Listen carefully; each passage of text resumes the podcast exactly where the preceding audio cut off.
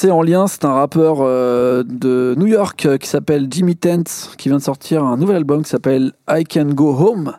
Et euh, en fait, c'est marrant, parce que quand il parle de son album, il dit qu'il espère inspirer les gens à, à quitter leur zone de confort et à prendre des risques. Et en gros, bah, moi je trouve que ça va tout à fait avec DC. J'ai l'impression que toute sa carrière elle a basé là-dessus. Il n'est jamais resté dans sa zone de confort.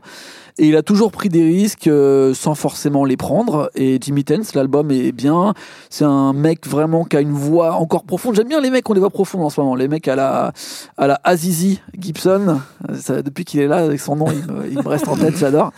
Euh, et ce genre de personnage, je trouve ça va bien dans le rap. Et euh, il y, a- il y en a un peu partout. Et on retrouve d'ailleurs Saba, le très bon rappeur de Chicago. Donc je vous le recommande.